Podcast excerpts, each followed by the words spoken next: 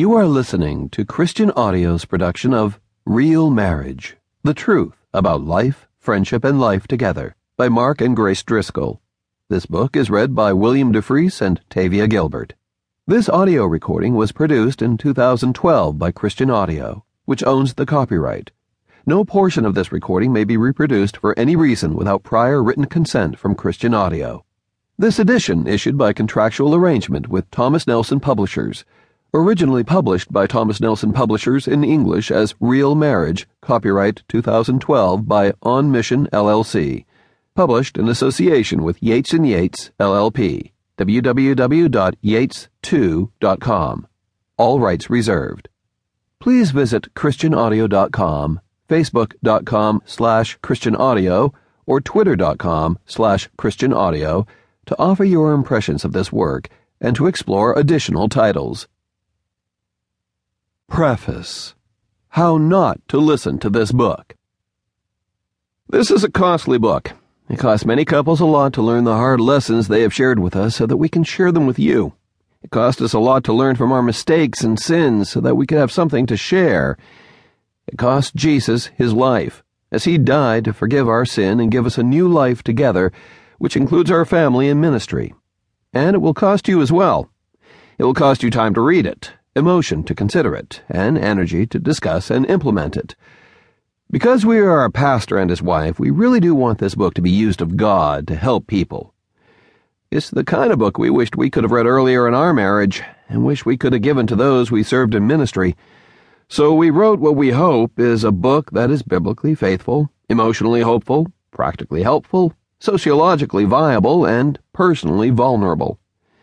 Before you listen to our book, there are some ways not to listen to it. Don't listen to it as a voyeur trying to figure out our sex life. Grace and I are honest throughout the book, hoping you will be able to trust us and also be honest with your spouse and others you trust. Our desire is to help you focus on yourself and your marriage rather than us and our marriage. Don't listen to it as a critic trying to find where you think we might be wrong. Although we seek to be faithful to the Bible, this book is not the Bible, and like you, we are imperfect, so there will be mistakes. Take whatever gifts you find in this book and feel free to leave the rest. Don't listen to sections of the book and tell your spouse, "I told you so." This book is not meant to be a pile of rocks for you to throw at each other in bitterness. And don't say, I, we tried that and it did not work. If it's rooted in biblical wisdom, keep trying until it works or you die. Try to do it better, more consistently, or differently. Don't keep thinking about all the other people who need to listen to this book. Listen to it for yourself first, and don't fall into the religious trap of ignoring your own spiritual growth by always listening for others and not yourself. Don't be lazy and unwilling to put in the work that this book requires. We do not write to give you just another book on marriage to add to your stack, but rather to provide an opportunity for the Holy Spirit to give you some things to work hard at in your life and marriage. Do not listen to this book, seeing your spouse's shortcomings and sins as planks and yours as specks. The small specks are in their eye, the planks are in yours. Do not fool yourself that you are the exception because of some extenuating life circumstances. Do not listen to this book, trying to find a way to have a good enough but not great marriage. Yes, if you really get into the issues in your marriage, you will likely have seasons of crisis and chaos to overcome before you get to a better place. But that is far better than faking it, as too many couples do.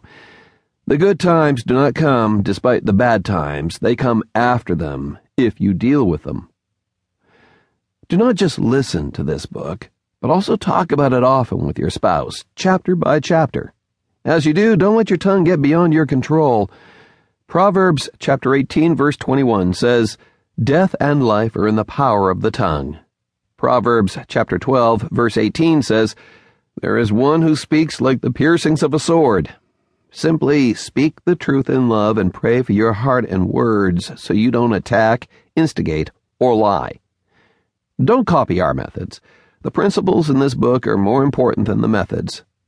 Principles are timeless and unchanging. Methods vary from marriage to marriage and person to person.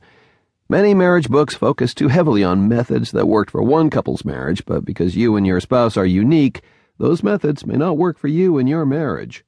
So please do not confuse principles and methods.